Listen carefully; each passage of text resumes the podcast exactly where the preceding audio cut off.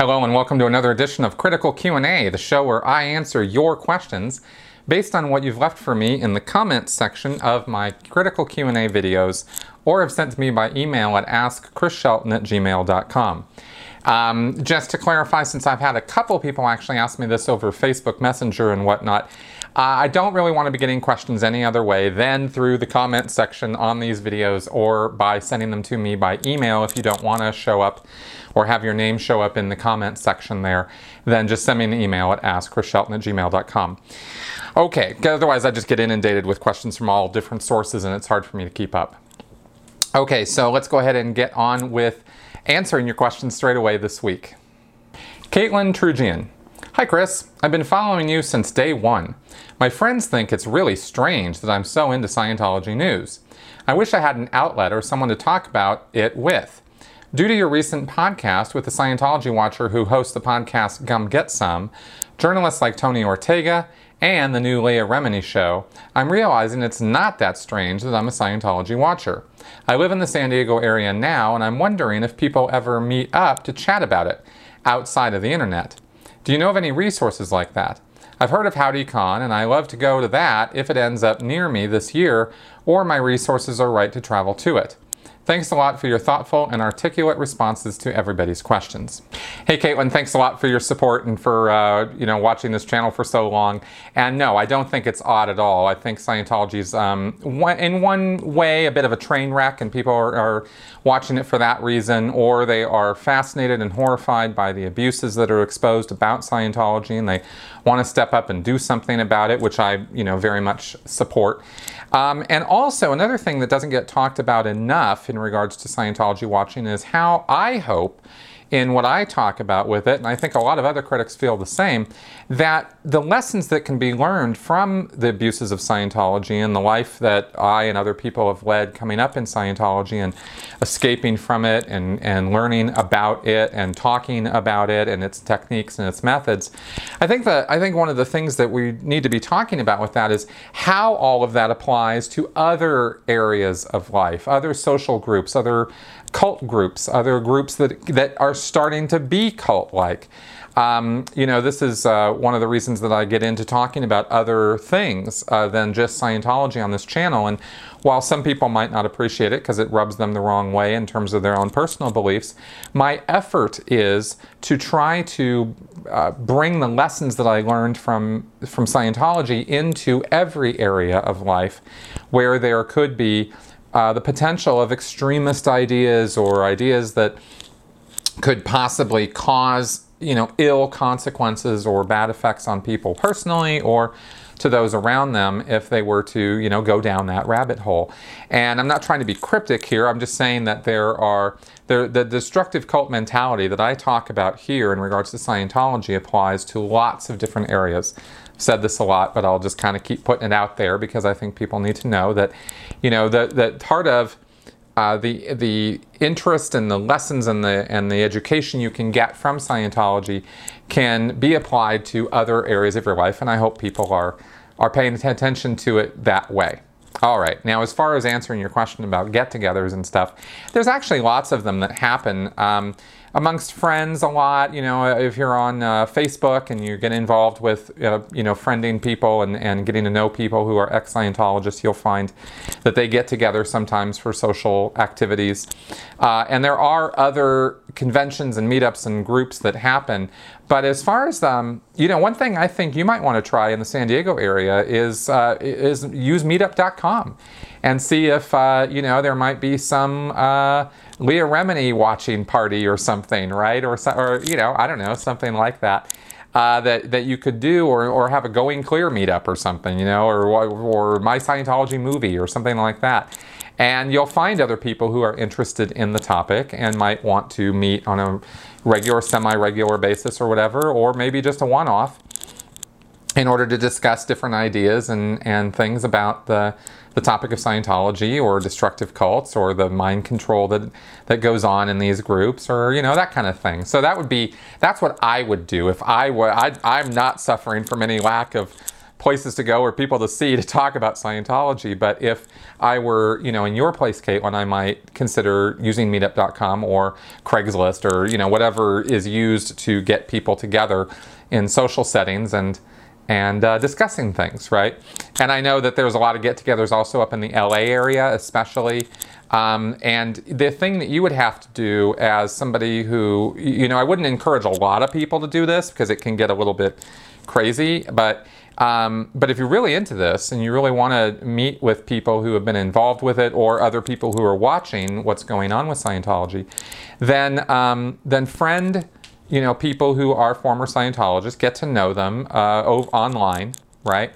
Um, you know, because you'd have to be in a position of trust in order to be invited to, you know, real social get-togethers amongst exes, because of course there's always the concern with us that that there are shall we say, unsavory elements who would like to disrupt our lives and make things difficult for us merely because we have chosen to make ourselves public about our you know lack of membership in Scientology anymore. So I think that's fairly understandable. But it's uh, but I've met lots of great people who never had anything to do with Scientology through social media, and I have met up with some of them in real life uh, as a result of that. So that's what I can say about that. Misty Fance. I wonder if you've noticed the anti Leah Remini and her show attack ads on YouTube. I seem to get them when I'm watching videos by ex Scientologists, as well as with some other videos. I have to admit that I haven't actually watched any of them because I skipped them after five seconds. Is the church responsible for those ads? I noticed one of them involves her dad talking, I assume about what a bad daughter she was. Is this video taken directly from her hate site? Okay, yeah, I get a lot of comments on my videos about, you know, did I know that there are anti Scientology ads right before my videos? And of course I know that. Um, and I can't do anything about it. The way uh, Google, so to me, it's not a good or a bad thing, it just is a thing that just, okay, yeah, the sky's blue and I get attack ads before my videos. The reason for it is because um, ad placements are based on uh, the indexing and subject matter and content of our videos. And obviously, a lot of the content that I produce is about Scientology. When I index all my videos, I definitely put Scientology and L. Ron Hubbard and David Miscavige and things like that there because that's the, the, the stuff that I'm talking about. Google looks for uh, applicable content to place the ads that Scientology is purchasing on Google uh, in order for them to, you know, outdo or outcreate or outwit Leah Remini's show, right? Which Scientology is absolutely not doing successfully in any way, really.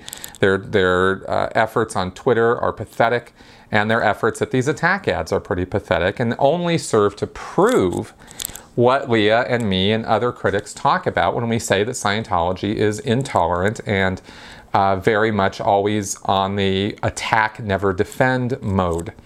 Uh, so that's, you know, there's nothing I can do about that. But that's when Scientology purchases ad buys on Google, which owns YouTube, then Google will look for places that are appropriate and applicable to put those ads to try to target people who are interested in or thinking about Scientology.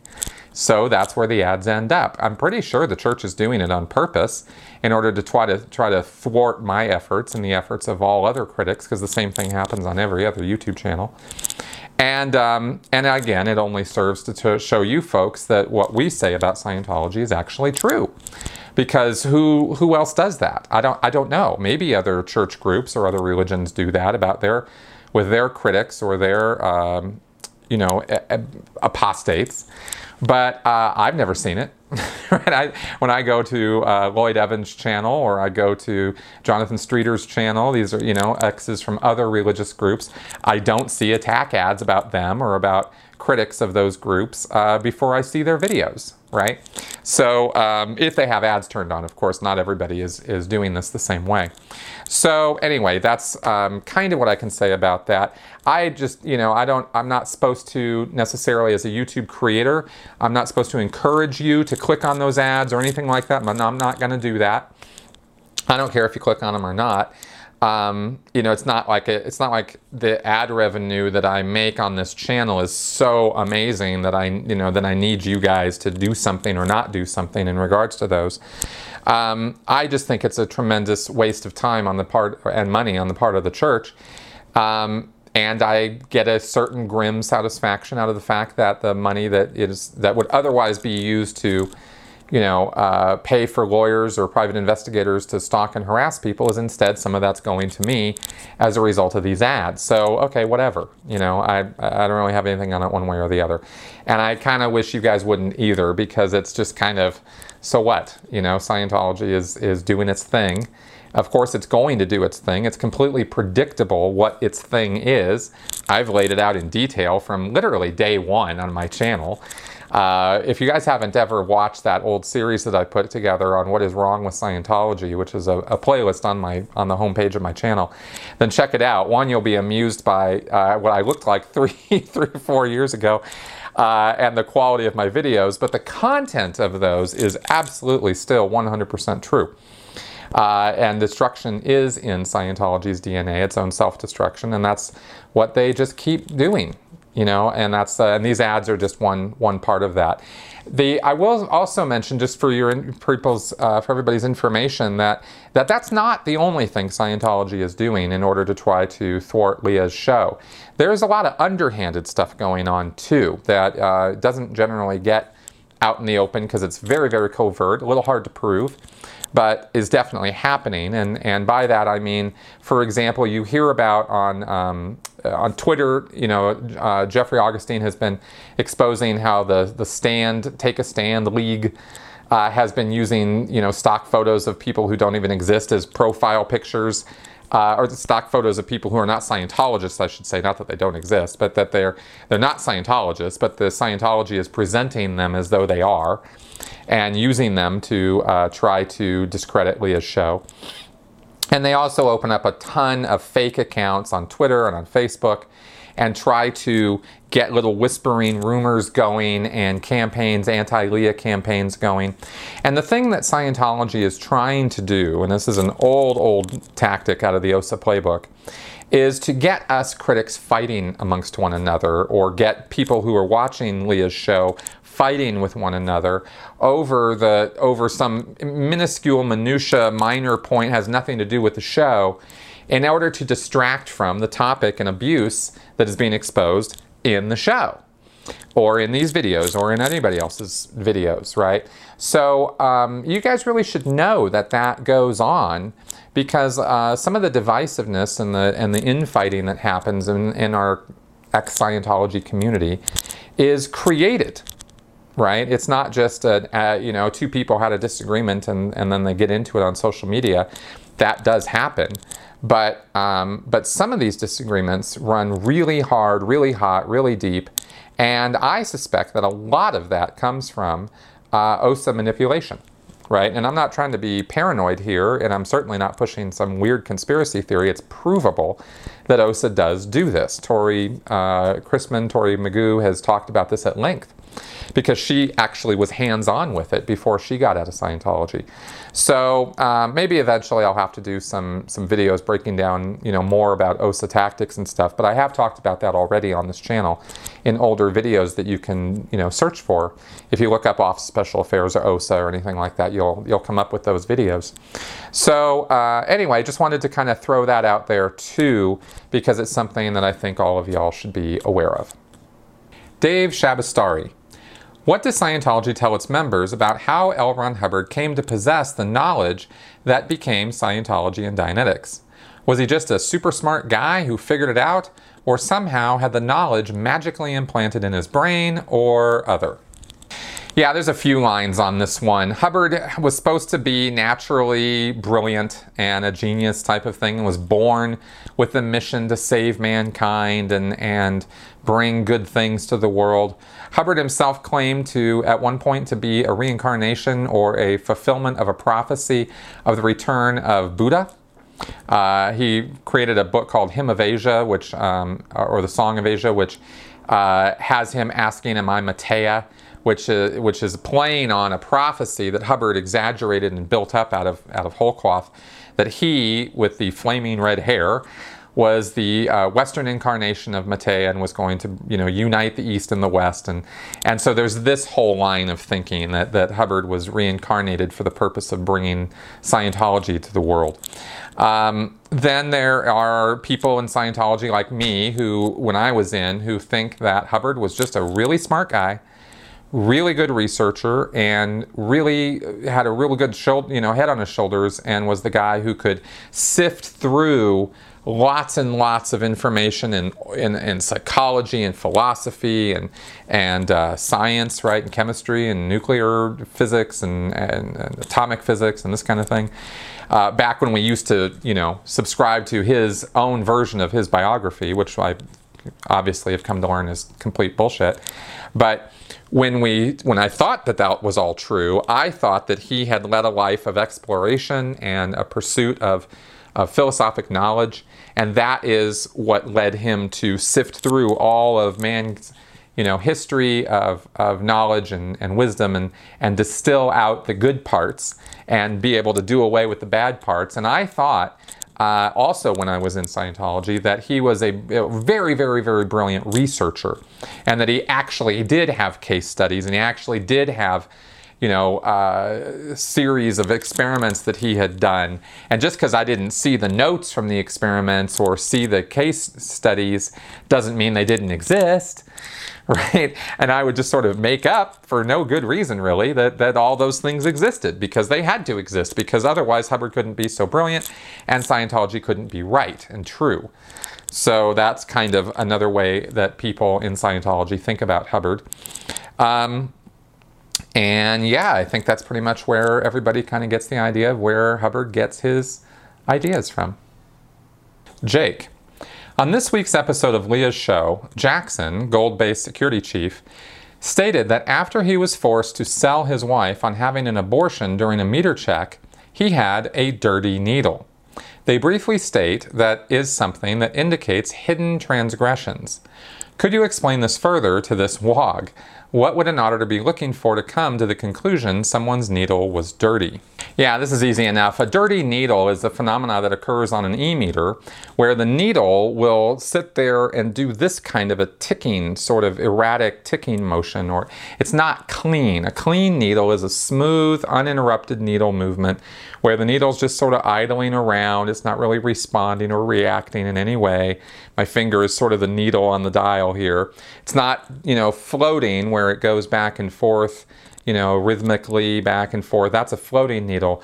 Clean needle is just usually a slow rise or a slow fall, and there's not really any ticking in it. Dirty needle is when the needle starts ticking around. It looks a little erratic, a little agitated, a little jerky, right? It's got little jerks in it. And those little those little nicks nicks and tick ticks and whatnot are supposed to indicate one of three things. Either the auditor's TRs are bad, in other words, he's interrupting the person, or he's speaking out of turn, or he is not paying attention to the pre-clear, the person who's holding the cans.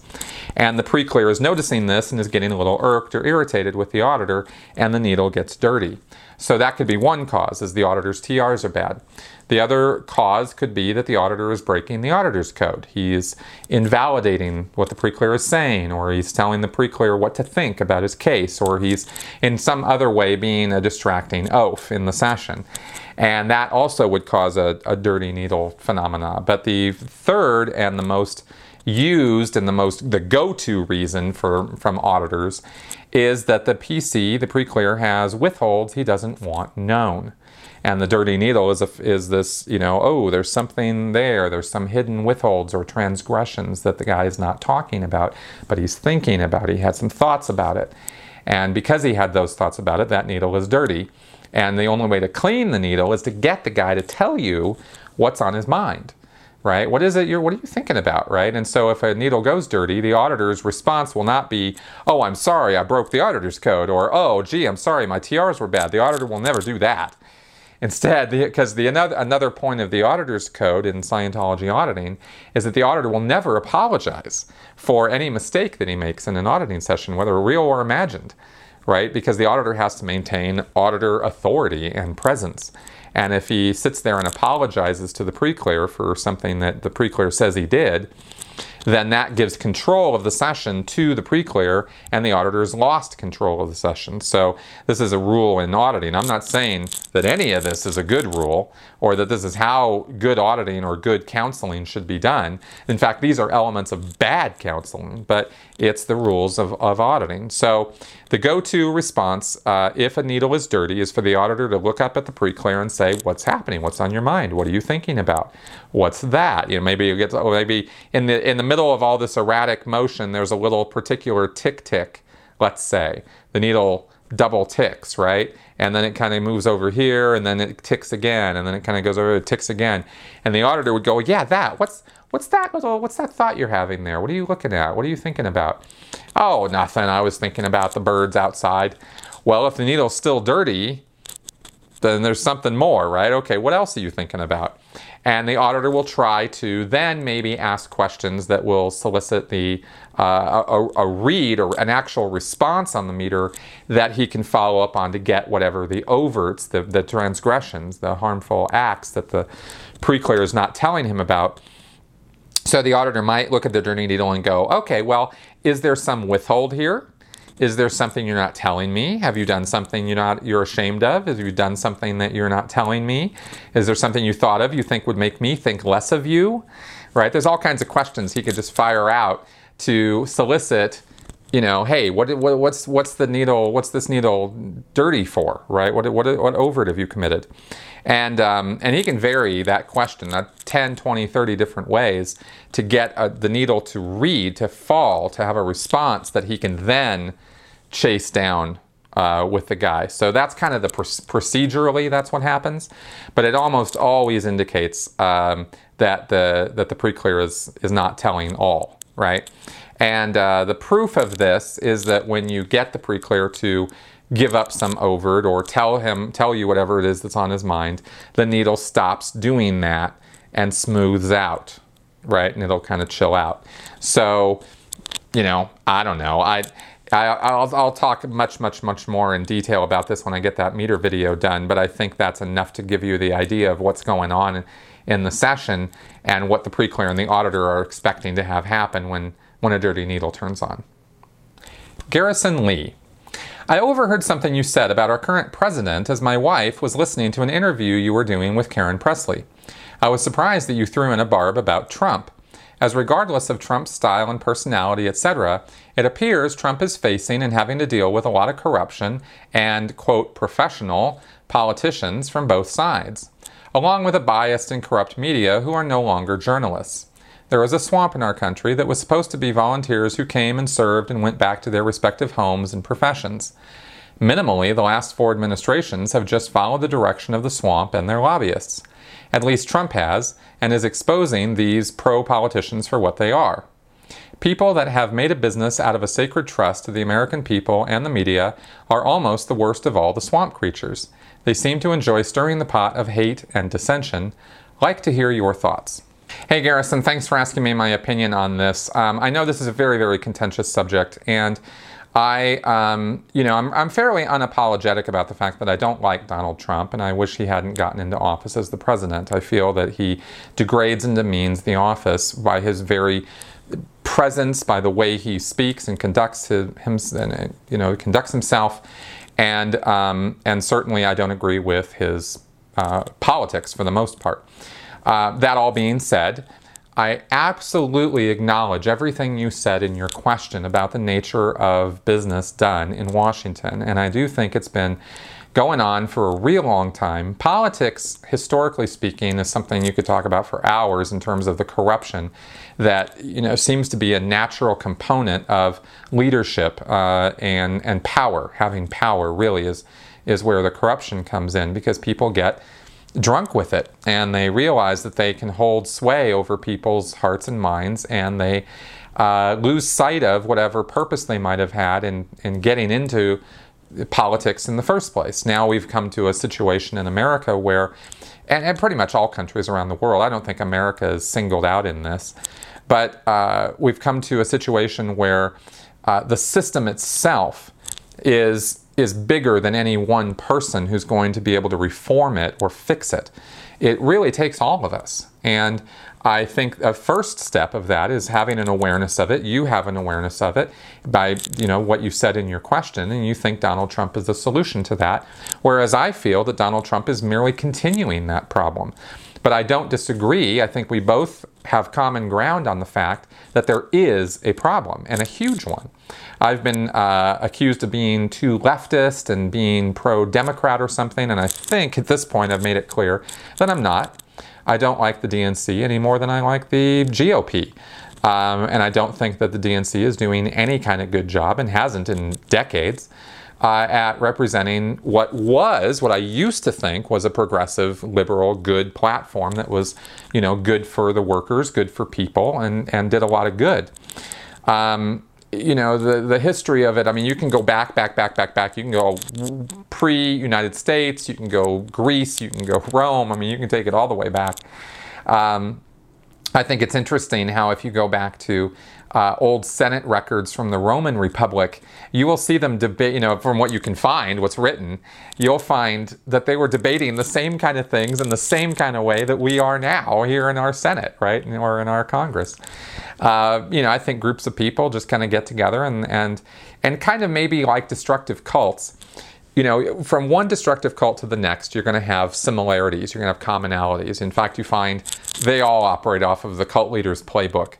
And I think in politics uh, and in nation building and nation leading, uh, nation governing, you have the same characteristics come up again and again from one government to the next to the next, and corruption is one of those things.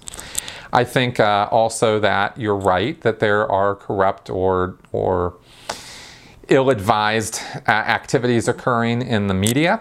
Um, but I think that this uh, this fake news moniker that flies around is dangerous because it endangers our uh, First Amendment, and I think that that is um, not a good thing to be throwing around. Simply because you disagree with something that's written in the media doesn't mean it's fake.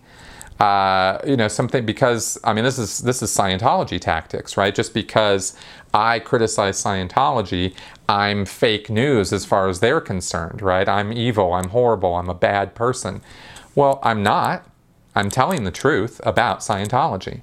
Scientology doesn't like that. And therefore, their counter to that is rather than deal with what I'm saying and take it on a rational level of, okay, let's have a conversation about these abuses, let's have a conversation about how Scientology's rules might be causing people to act in a destructive fashion. That is no part of the conversation on the part of the Church of Scientology. Well, when a news story comes out that is critical of the president, Congress, you know, whatever, and their response is to attack the person who's saying what they're saying rather than the substance of what they're saying, you immediately should realize that that attack on that individual is one not justified, and two uh, is a is a, a distraction. It's not it's not a it's not a response. It's not a logical response to that news story. And we, as our as citizens, need to be aware of these nuances and these distinctions because if we are not, then we're the ones who lose because then we become part of the problem of us versus them, of black and white thinking, where you know Trump is all good or Trump is all bad. Well, Trump is neither one. No, no politician is all good or all bad.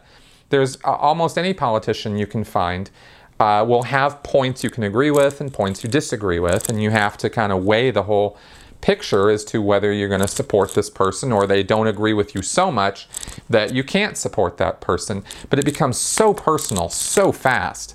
And, um, and the attacks and the, and the rhetoric about it becomes so ridiculous, really, that it's almost impossible to have a rational conversation on the subject at all. And which is why I've kind of way backed off from, from talking about politics at all. But there's one last thing I need to make, one, one last point I'd like to make on this, and that is, you know, it's been asked if you were in Germany pre World War II, what would you do?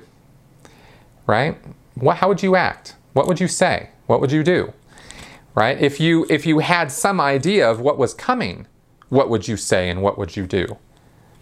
As an individual citizen, you really don't have a whole lot of power. You have a voice and you have the ability to reach people with that voice. And maybe people will listen to you and maybe they won't.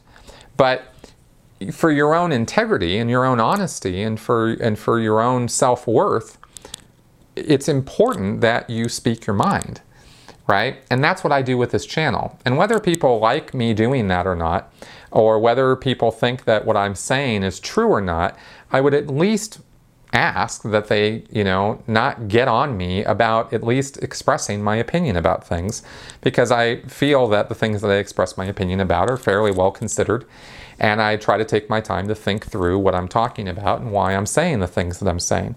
And with my own background in Scientology and having studied destructive cults and the characteristics of destructive cults, when I see that behavior mimicked in a political arena and I comment on it, I'm, I'm actually trying to help. I'm trying to put something out there that maybe somebody could consider and go, oh, he's got an interesting point about that. Maybe some of these people are acting like cult followers.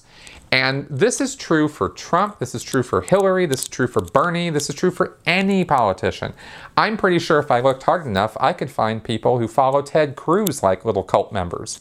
So it's not like I'm singling somebody out for this. It just so happens that, you know, the office of the president's a fairly important one and a fairly powerful one. And it concerns me when I see cult behavior being demonstrated amongst followers of people who are following Trump. So I say something about it. And I, you know, I know I'm not going to get, you know, a whole ton of agreement on that by everybody.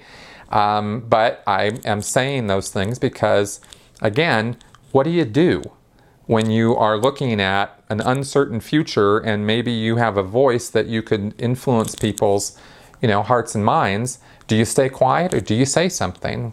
It's been a struggle for me, but I've, I've chosen to say something. And really, I tone it down quite a bit compared to how much I could say, and sometimes how much I feel like I should say.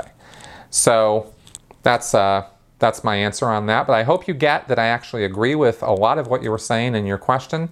And, um, and, I, and I agree that we have a real mess in Washington that we have to deal with and that these elements, the, the media and the corrupt politicians and the lobbyists, this is a long-term situation that, that no one of us is going to solve, but maybe if we get together with enough, enough uh, sense and rationality, we can all tackle it and make it better. So there you go.